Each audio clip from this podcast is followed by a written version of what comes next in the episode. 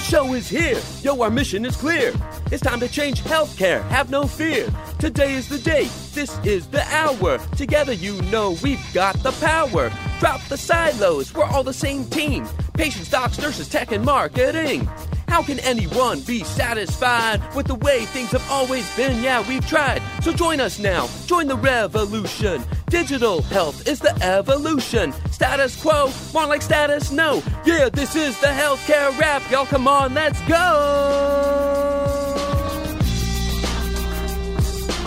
Welcome to the Healthcare Rap, where we are ushering in the future of healthcare and the status quo no longer exists.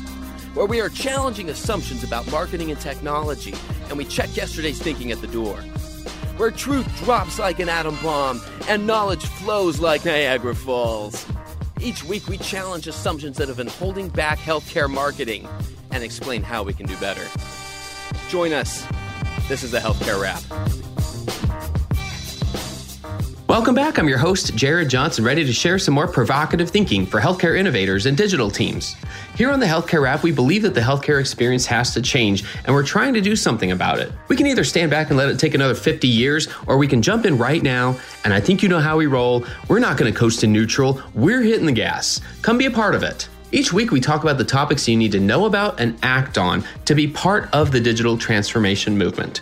We share tips on shifting the way that healthcare is experienced digitally and the backstage strategies for marketing operations and digital teams to drop the silos and stay ahead of the curve. We recently passed 150 episodes in three years on the air.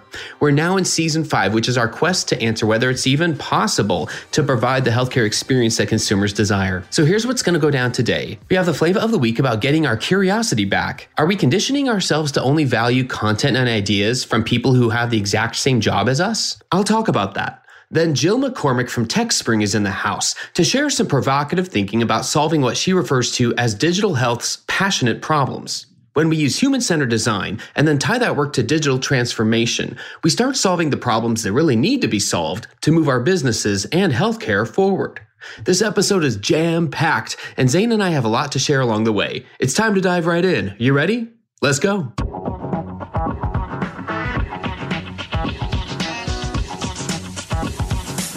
Flavor of the week. Want to drop the silos once and for all and build the healthcare of tomorrow together? Well, then it's time to get your curiosity back. Recently, I had the pleasure of joining a conversation on Clubhouse about marketing versus communications. The question was how to understand the value of each side and how to structure departments. Does marketing report to communications or vice versa? Or do they both report up somewhere else? And what value do both sides bring to the business? I enjoyed hearing many different perspectives, especially because I've held roles on both types of teams. But it also brought to mind several organizations I know where marketing and communications were constantly fighting turf wars. They continually downplayed the contributions of the other side in order to try to lift themselves up. They fought for digital real estate, always tripping over themselves to get more attention on social media, the website, and in digital marketing campaigns. When this happens, no one wins. Think about it. Is it really any wonder why leadership can struggle to understand what you do? It led me to ask why does this happen?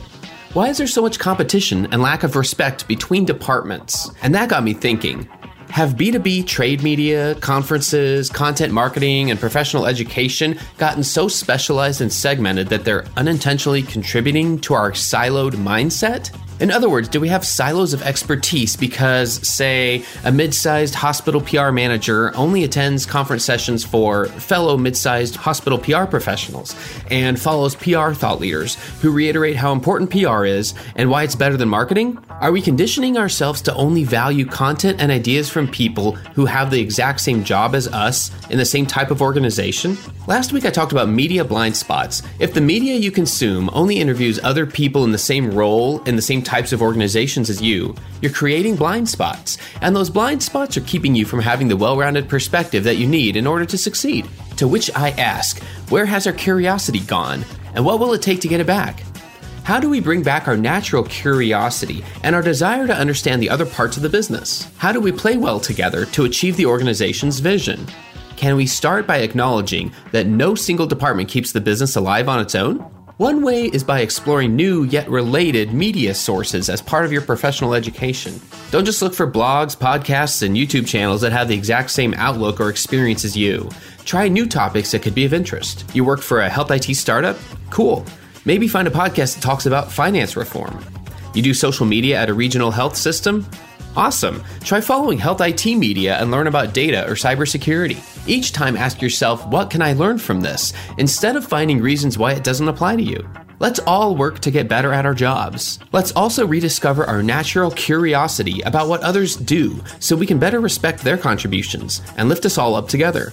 That's the healthcare that I want to be a part of. And that's the flavor of the week.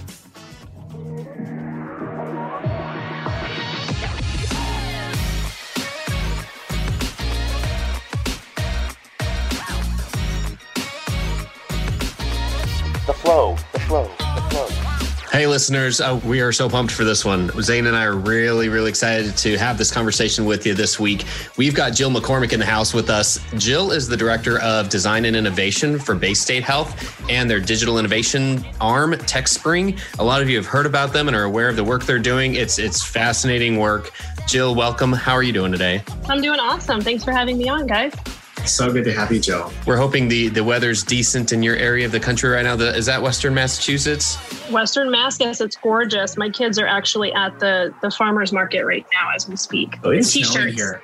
It's snowing here in Detroit, and we're in sweaters. Oh, Yeah. That's awesome. This is going to be a lot of fun. Uh, Jill, you and I have, uh, we couldn't even put a finger on how exactly we first connected or, or got to know each other here. But the one thing that stuck out for me was there are a few words that whenever these these words are kind of in like in the same sentence or in the same area, I like my my ears perk up and I'm I'm always like, okay, somebody who's talking digital health, innovation, human centered design, and the applications of it. I mean, you're in the thick of it.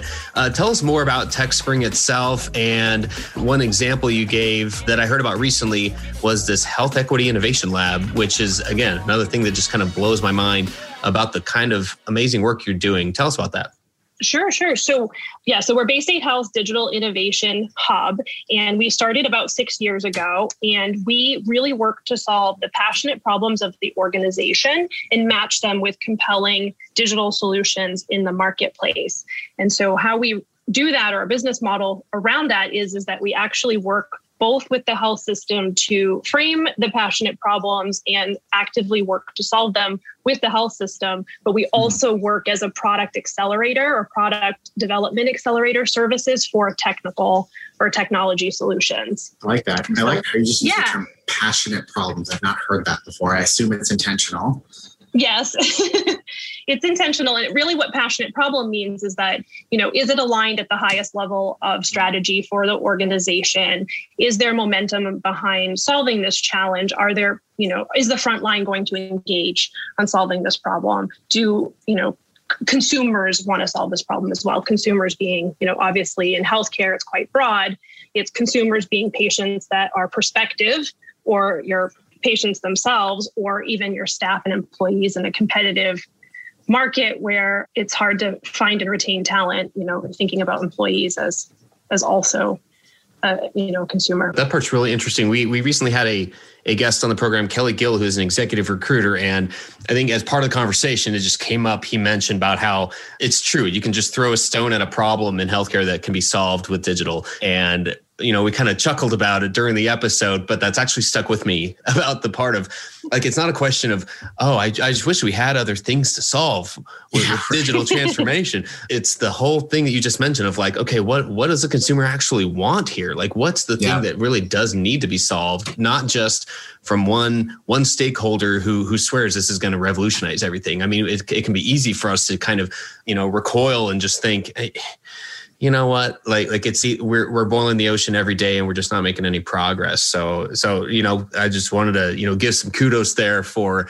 for the work that you're doing and truly making some progress in this area. Yeah and I, th- I think sort of the idea that for around passionate problems that sort of sticks out to me is really just around will you get it to be you know so as entrepreneurs as innovators we are people who have a lot of activation energy right? Like we can help Absolutely. with just fortitude alone you know climb that hill but that is maybe not the best use of your skill and resource. And so really what we try to do when we frame them up as passionate problems is move them from the edge of the table to you know something that somebody actually is, is planning to solve this year. What's in their strategic goals? What is their aligned self-interest in solving this so that you can tap into that as you're pushing it forward? So without the passion in the problem solving i think that mm. you're sort of because there's so many challenges to address in healthcare, there's so many fires to put out, you're going to slide Absolutely. right off the side of the desk and so you have to you have to pick the right problems to solve. That's really i like that.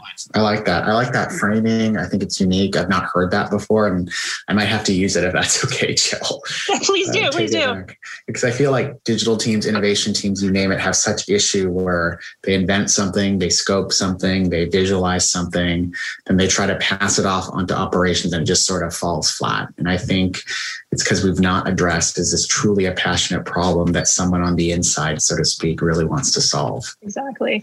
One of the challenges that we face, and this leads into your question around the CGI or the Clinton Global Initiative, is that it's really hard for health systems to work with startups. And at least it had been for us because, you know, again, being we're mostly self-funded working with technology innovators mm-hmm. who sort of mm-hmm. pay for that product development acceleration services. We hadn't really been able to crack the nut and how to how to work with startups. And mm-hmm. one of the ways that we overcame that challenge is with the mass ehealth institute created a sandbox program where they said okay where are these centers for live like where are living labs across the state of massachusetts that have you know access to the people the technology and the process for the problems and challenges that startups want to solve and how do you create that bridge so that they can again do their product development mm-hmm. validation work or pilots or whatever it is that they're going to do there just wasn't like a business model or a mm-hmm. way for us to engage and so they created the sandbox program so that was really helpful and, and helped us think about you know how might we work with startups more but why i sort of bring that up though is because we've sort of figured out you know how to source the passionate problems from the organization how to create sort of priority and arguably like challenges or propelling questions around them. We also have deep stills in the solution space really thinking about what are the solutions are there in the market and sort of what is their differentiating factors and then how might they actually connect and integrate through the system? How do you manage compliance for doing crazy new things inside the organization? You know that's a big governance and compliance and information security and you know all of those sorts of things yeah. how do you structure relationships et cetera and so as part of that we are expanding sort of the TechSpring brand in a way to sort of say, okay, well, where are other areas that could this kind of model could work?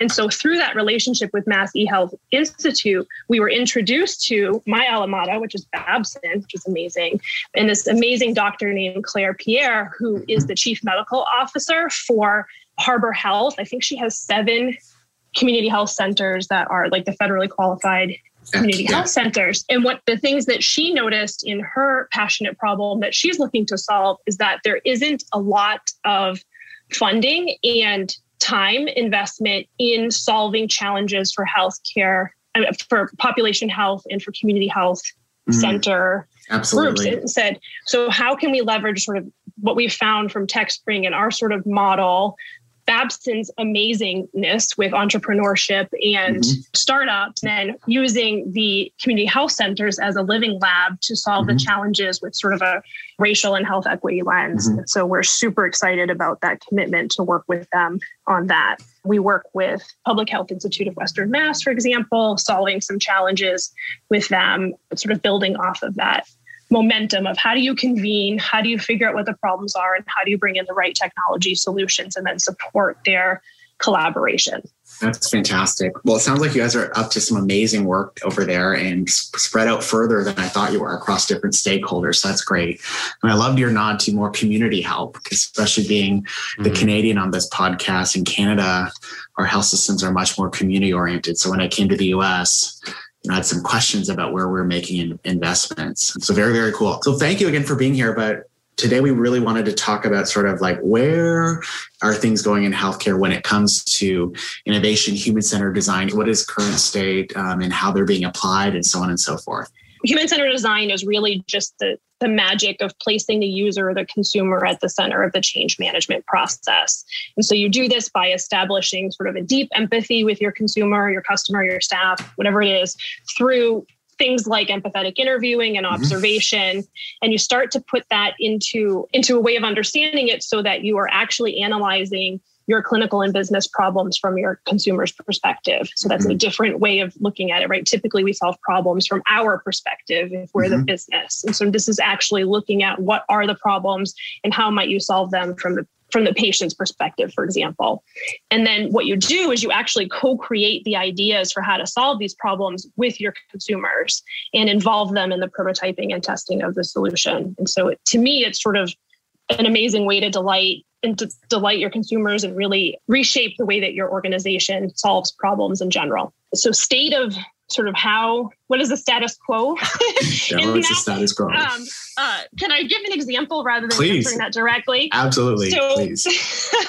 so the stat the status quo is really in my mind just this tremendous lack of empathy in general sure. in the design sure. of our healthcare system. So that's sure. pretty broad and harsh, right?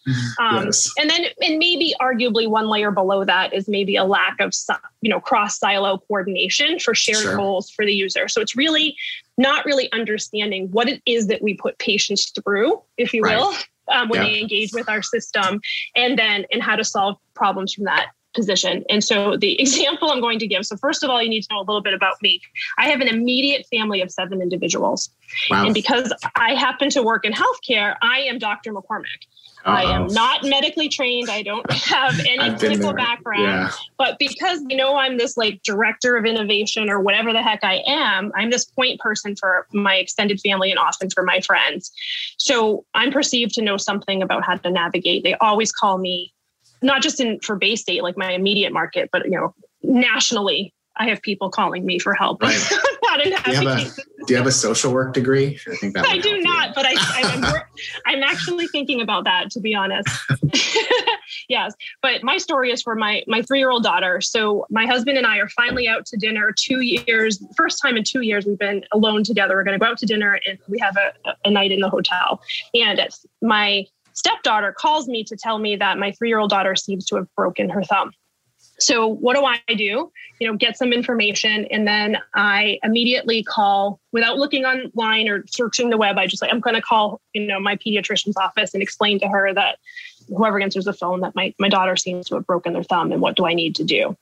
And so put the phone down, get a phone call number 2 back from the pediatrician's office and the nurse that's on call tells me, "Yep, this is not an emergency. She's not in any pain. She doesn't have any of the other symptoms. Don't worry about it." Call in the morning to be seen by a pediatrician. So they wow me with phone call number three because it's 745 and I haven't even started my day. And I get a phone call from my pediatrician's office and they're like, come on in today and have an urgent visit. And I'm sort of like, well, she's not in any pain and I'm kind of away. Is there any way right, in America right, right, that I can put this off until another day? And she's like, yep, it certainly can wait until tomorrow and uh, get an appointment for Easter Sunday. So on Sunday. So I take my daughter in and I meet with the pediatrician and she says, Well, I don't really know what to do about a broken thumb. So wow. here's an order for an x ray, but I actually recommend that you go to urgent care that has an X, you know, like at an ortho clinic because you'll get an x ray and a consult from your ortho person. And that would be super, super great. It would save you a trip because otherwise they would take an x ray, they'd send it back to me, and then I would refer you to ortho. That's how it would work. It's too many steps. And I said, Wow, aren't you savvy? Thank you for that. So the next day, Monday, I go to the appointment and I accidentally go to the wrong facility. So I get my three year old out of the car, Oof. only, mm. you know, whatever, hobble up some stairs and uh, re- realize I'm at the wrong facility. So visit three. So I've now been to the pediatrician's office, the wrong facility. Now I'm at the right place. And they have a sign outside that says, please call before you commit. So I call and she says, you know what? We can't see your daughter here. I'm like, excuse me, what is it that you do again? and she explains what she does and she describes exactly what I need. They take imaging of things and you get a consult from an ortho. And I'm just like, oh, that sounds like exactly what I need. Absolutely. Are you sure you mm-hmm. can't see me there? And she's like, hold on. So she runs and goes and talks to the doctor. She comes back and says, nope, we can't see you here. And I'm like, excuse me, what, what is it that you do here again? And she says, we, you know, she tells me exactly what they do, which is exactly what my, my daughter needs. And I said, I, I don't think I'm articulating myself correctly because I think you do exactly what I need. right, right. And uh, so I'm, you know, I'm continuing to push. You know, long, long, long story long. I end up talking to the manager. Turns out that the they have a hand specialist who's out on maternity leave. And so they can't see me there because they don't have it. And they were saying, well, why don't you go to the emergency department? And I was like, well, because I think that they're just going to take an x ray and then they're going to send it to my pediatrician. And then I'm going to get a, a, consult from ortho. So, like, couldn't you just take my x ray since I'm here for my daughter instead of me going to the emergency room and waiting and going through all of that? And she's like, no, we can't do that. And so I'm like, exacerbated. Like, what the heck? Right. And so I was like, if it was your daughter, you had a three year old, and you're like, and she's losing her mind in the back seat, what would you do? And she's like, right. oh, I would call this other urgent care place that that does this. Wow. like, okay. Hmm. wow. wow. And so my point here is that you know, so then eventually, I, anyways, I made it to the place that I needed to be. My daughter had both the X-ray and the surgical consult, and she's getting a, a surgery sometime in the near future. She didn't break her thumb; she has trigger thumb. She's fine. so, you know, I got what I needed eventually. But the part that was sort of hilarious, and that I was talking about with my husband, is that because of my role in the family and why people call me to navigate is because he calls it the shower ahas. He's like, what I love about you is that you have the capacity to ask the things that I would have thought I should have asked when I'm in the shower. You ask them now. Mm-hmm. And so you drove toward that. And he's like, Can you imagine if I came home and said, We have to go to the emergency room because mm-hmm. this place can't take Luna? And I would have mm-hmm. said, You're out of your mind. And I would have read the mm-hmm. website and said, They absolutely do this. And I would have actually not trusted him mm-hmm that he was in the right place. Mm-hmm. And so I know that's a long story, but it's something to just sort of talks about how it just wasn't designed for care navigation because of this silo optimization. The person who answers the phone from each of these places they just do what they, they, what their silo tells them to do right sure, sure. Opt, rather than optimize around what is my true journey i didn't i shouldn't even have gone to the pediatrician's office sure. they probably should have trusted the mom from the first phone call that her daughter's thumb was out of place and sure. immediately given that sort of care of navigation.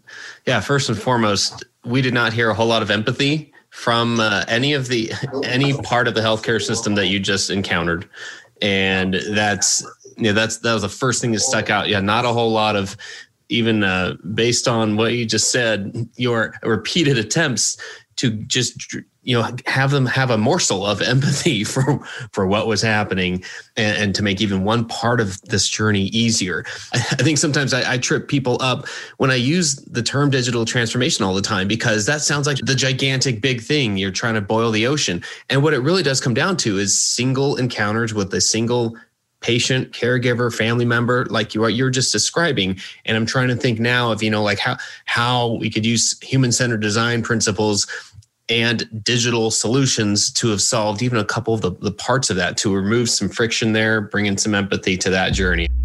Hey, this is Scott Burgess from Healthcare 360, the fair and balanced healthcare podcast, exploring everything you wish you knew about healthcare but don't. Join us weekly in an open, transparent conversation with some of the biggest names in the healthcare business, surrounding this one question and one question only had you known there were other options to exhaust and explore before you traveled down the traditional healthcare route, how would you weigh those options against what you think healthcare and medicine really is? For more information about Healthcare 360 and how together we can help transform lives, visit scotteburgess.com, subscribe to our YouTube channel, or follow us anywhere you enjoy listening. See you there. What I really appreciate too, what you brought out, Jill, or the example you brought out is where when you reframed sort of what would you do if I if you were in my position or the mother, then all of a sudden you got a incredibly different response from the nurse. I thought that was interesting. And I think it perfectly highlights sort of this lack of empathy and the lack of thinking in the system. It's so true. And that was the trigger. Like that was the basically I forced empathy on her, right? Like put yeah. yourself in my shoes, what would you do? Knowing all that you know. Anyways, so going back to your question about how that relates to digital transformation and I, and I think the answer to that Jared is just it's really around we need to understand what our patient journeys are. So that's where the human centered design piece comes in. So what I just gave you was an, op- an example about care navigation. That's the consumer journey for navigating care. And so some may say that one strategy underneath like a consumer strategy might be to create frictionless journeys for your patients right? And so that leads to loyalty and has all kinds of potential benefits around why is it that you want to make it very easy for patients to engage with you. I think i don't need to probably get into those reasons. I think we can fairly understand it we want to make it as easy as possible for, for patients to get into that journey and hmm. so in my journey like there could have been touches to the website there were certainly call center experiences. I might have used the patient portal. There was a PCP office. There was a navigation component, like an actual navigation where I was, you know, using a Google search term that was incorrect, et cetera. That sort of all happened along my journey. And so traditionally what we see in healthcare is that nobody is sort of looking across all those silos, like I said, call center, patient portal, website, PCP office, et cetera, to solve a patient's issue or even looking at that journey. And so in many organizations, they might have data or search terms about what are people searching for that what are people trying to find out when they're navigating their care what are people calling you for like what are people calling you for like listen in on a few calls to your call center to find out how are they navigating. The other piece is that some folks may have something as attractive as a CRM, for example. Mm-hmm. So they might be able to see an actual journey where a patient went to the portal first, then they called in, and then what did they do? And so my question would be, how did they get their needs met? Right. right, like right. you have, a, if somebody called in, like, where's the closing of the loop? What's that rest of that story? Mm-hmm. That whole long boring story that I just shared with you is very interesting and filled with areas of opportunity. And so the question is, is as an organization, you want to get very curious about that and start to think about what are the problems that you want to solve that are important to the business and what are the problems underneath those problems that are high priority for your users or high priority for your consumers. I like that. As you've been working with Baystate and the team there, if I read your background correctly, this is sort of like your your first opportunity in a formal health system. I know you've been in tangential spaces in health. What were like some of the most interesting things or insights that you were able to gather right away about how those teams are working, how the business is operating, and what did you do? Like, how did you jump in there and, and start teaching everyone about human centered design? it started with humility. This is hilarious. Okay. So when I when I first started working, I was insulted by my boss okay. because um, before I even worked with him, because he said you don't have healthcare experience, and I said. I do have healthcare experience because I work in. I was developing point of care analyzers for for diagnostics, and so sure. I felt like I had at least some level of healthcare understanding, selling into health systems, et cetera. I also worked at the National Institute of Health over in London for a while, working on their polyclinic model. Mm-hmm. And I was like totally, totally insulted that he said that. it happens. Um, and I was, you know, it, it just does, right? Like, whatever. For some reason, it ruffled my feathers.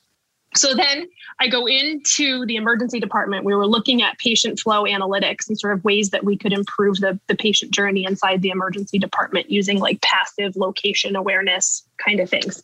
And so my first step was meeting with the chief there, and he was just giving me a tour of the emergency department. And it was my first time behind this curtain of what an emergency department looked like. And he was showing me the board of like all the status board that had all like flight control of everything that was going on and how he managed his business inside the emergency room. And it was funny because the board is placed so everybody can see it. And I noticed that everybody was doing a dance that I didn't understand. He kept mm-hmm. grabbing my arm in all different directions and like dancing me away from being in the in the way. And I kept sort of like eyes bugging out of my head and sort of like looking mm-hmm. at all the workflows and just was like from it from a designer which is what i am perspective being sure. in there i just realized there were so many problems and challenges that maybe needed to be solved but that they all were dancing and it was working quite well and i was sure. an intruder and then i had this further hypothesis when i was there it was sort of like an epiphany moment for me that tech is an intruder because here i was like mm-hmm here with my little tech and my adorable Mac computer and my Apple Watch and whatever I was doing, just sort of like in the way of all of these people doing business. And I thought to myself, whatever I do, I just cannot make it worse. I cannot be in the way and that I needed to understand the dance mm-hmm. before I tried to innovate. I like that. Understand the dance before you try to innovate. I feel like, at least in my experience, especially since I'm on the the selling into side of a phone call from vendors and LinkedIn inquiries, what I've noticed is a lot of startups or heck, even Martech type vendors do not actually understand our business. And sometimes their tools and solutions get, get in the way. So keeping that in mind and, and, going back to some of your experience working with startups do you find that that's true? And how have you managed that? How have you worked with startups to you know position them better to be able to sell into an organization or or match their solution to actual value inside the organization so we first start with conversations so i don't mm-hmm. ever pilot a solution without some level of a connection that needs to happen and so usually that's a value proposition conversation so i use human centered design if you will i didn't know it was called human centered design by the way when i was first right. doing this for other Me jobs that i had Me neither. Me um, neither. but that's what I was doing is sort of really understanding, you know, product market fit and sort of helping them understand what is the importance of the problem that you're trying to solve and the scope of all the problems that could be worth solving. What is like how appealing is your solution? And like really can they see themselves using it? What would it need to take to use it? You know all of those sorts of questions around sort of that value proposition and is it a fit for us? And to me that is the first place. They always kick and scream. They feel like they know that sort of stuff already and they want to dive right into scoping a pilot or what is it that we want to do together. But i find that they often have strong understandings or strong lessons from that work. What else happens though which is also magic is that you create a moment of tech inspiration on the ch- clinical champion and the business owner side.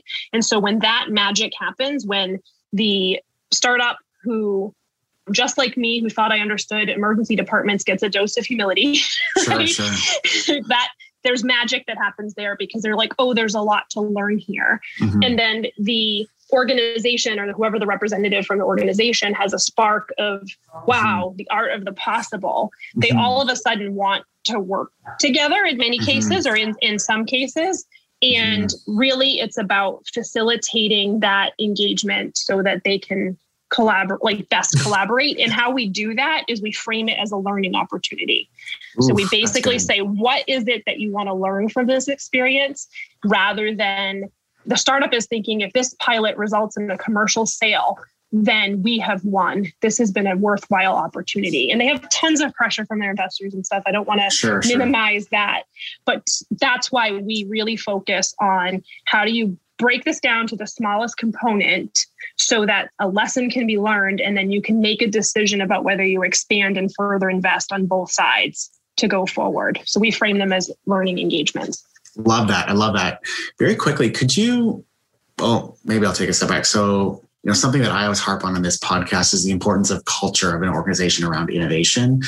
Talk to me a little bit about maybe some cultural barriers you had to jump through doing this work with Baystate or you know even with your startups how do you think about that as it relates to uh, human centered design and actually doing the work that's a good question so i think i mean obviously culture is a big big piece of it in, on so many levels. I'm not even sure where to where to start tackling that. But the the first piece that comes to mind around human centered design, especially in healthcare, is you have to create proof points. You have to create why is this valuable for me to continue listening.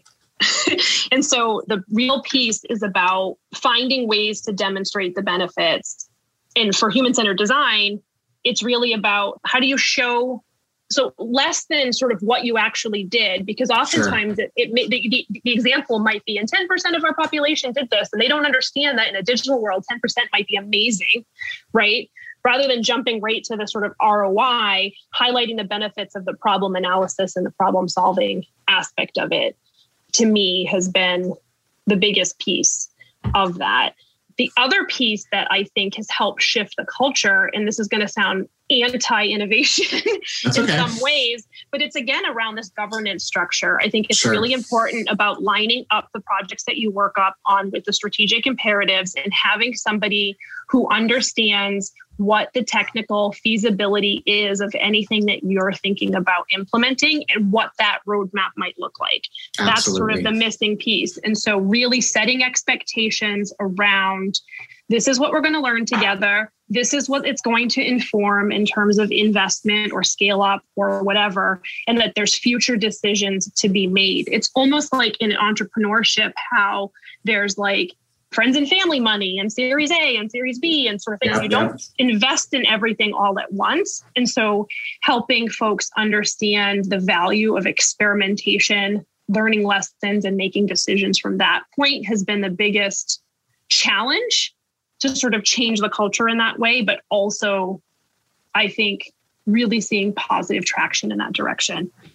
Love it. Yeah, from Jill. Uh, and for what it's worth, Jill, I I think it was probably a little tongue in cheek. I don't think it, it doesn't feel like feasibility constraints are anti-innovation you know to your point you know that that's actually the world that we have to live in to make this applicable at all so no i'm glad you brought that up as we start to kind of uh, wind this down, Jill, I'm wondering if it's any of these pieces that you just spoke to, whether it's culture or operationally or the innovation itself or it's some other direction, in terms of a call to action of maybe a low hanging fruit or a first step that leaders can can take in this direction to really help improve and, and make this connection with human centered design in, in the things they're doing? You know, to a hammer everything is a nail. And I think Zane, uh, I've either heard you say on this podcast or other another time, just you know, it really when when is human centered design the appropriate tool to use? And so there's it's not always the appropriate tool to use. You might already know what the solution is, a direction. You're already willing to place a bet. You have a vendor lined up. You're just ready to go. Let's go, go, go. You can yeah. use some components of human centered design along that way. It's a very ex- extensive tool set. Like maybe you'll use that in your experimentation, you might add some empathetic interviewing or you know might do something in the human centered design toolbook or playbook to sort of to address it. But really the challenges that that need to be solved are anytime motivations feelings behaviors are relevant in that and that you're open to new ideas. You're open to see what will come right? If you have a senior leader who says i want you to deploy x y and z right. then and they already think they know what it is and they've identified what where they want to go then you're just going to be in the way of them getting yeah. that done. So to me, what I see is that getting more and more projects where I have the opportunity to use the methodology and then I use the methodology to actually go to the value huddles, go to the learning health systems rounds, going to steering committee meetings and things like that to actually present the how things were done and not just what was done has been a great way to gain traction. So if I'm thinking about that, I would say a critical step that leaders could take would be to find yourself an experienced designer mm-hmm. and put them in on a project where you're open to see where it goes mm-hmm. and that you are willing to sort of invest in small pieces and, mm-hmm. and allow them to be basically a self-actualizing team right or a self-maximizing team anyway and that you're willing to sort of let go see what happens. And i think what you'll see is that if you're educating the rest of the organization on the methodology if you're sharing in the idea that when we learn things we're learning as an organization and that's good too that you eventually will live into a future where somebody is going to ask every time you're on a project hey who's the experienced designer on this project? To me that's the future that i want to see is whenever there's a project that sort of fits that criteria that somebody is asking not who's the champion not who's the sponsor but who's the experienced designer or who is the champion who is the sponsor and who is the experienced designer i love that. i love that. You know, I think everything, I realize we're getting to the end of our time here, but I, everything that you shared is so rich to me because I feel like you know, healthcare is in undergoing a massive pivot now where we don't really even know, at least traditional healthcare doesn't even really know where it should be. And the only way we're going to start to frame up what that looks like is to go deep into insights in collaboration with our patients, health plan members, you name it. And in my view, it's human centered design, qualitative research, all this stuff is the methodology we're going to need to use to drive us there. I, I, I couldn't agree more. And I, I just sort of add even more like kumbaya thought around that is that, I mean, I honestly believe that you can apply this to structures and societies and relationships Oh, and totally. things like that and Yeah. really create a beautiful world that's based in empathy, that's designed for a beautiful world. love it. I love it. Jill, thank you so much for being here. We so appreciate it. Thanks for having me. It's been awesome. Yeah, Jill, where where do listeners uh, where can they connect with you uh, if they want to reach you? Uh, is it is it on LinkedIn or, or Twitter? What, what's the best place for, for people to find you? LinkedIn is a great place to start, and also techspringhealth.org. And there's uh, hello at techspringhealth.org general mailbox that makes its way to me eventually. Perfect. But Thank- LinkedIn is a great place. Okay, good. Perfect. Jill, thanks so much for giving us a few minutes and giving us a ton to think about. Uh, we're so excited for this, and and uh, again, this is a, a ton to to give us some direction and and inspire us and all the things we're doing. Uh, to you, I say, uh, stay safe, be well, and, and all the best on everything you have going on. Thank you so much. Cheers. All right. Thanks to Jill and Zane, and thank you for listening. We hope you found some value in this conversation. And if you did, please, this is so important. Please subscribe and tell your friends and colleagues about this podcast. Healthcare Rap is a member of the Shift.Health Content Network. If you enjoyed this podcast, you're going to love the other shows on the Shift.Health Content Network. We have 28 of them, folks. Go check them out at Shift.Health. They're all free and available on demand. Until next time, keep marketing forward. Thanks. And that's a wrap.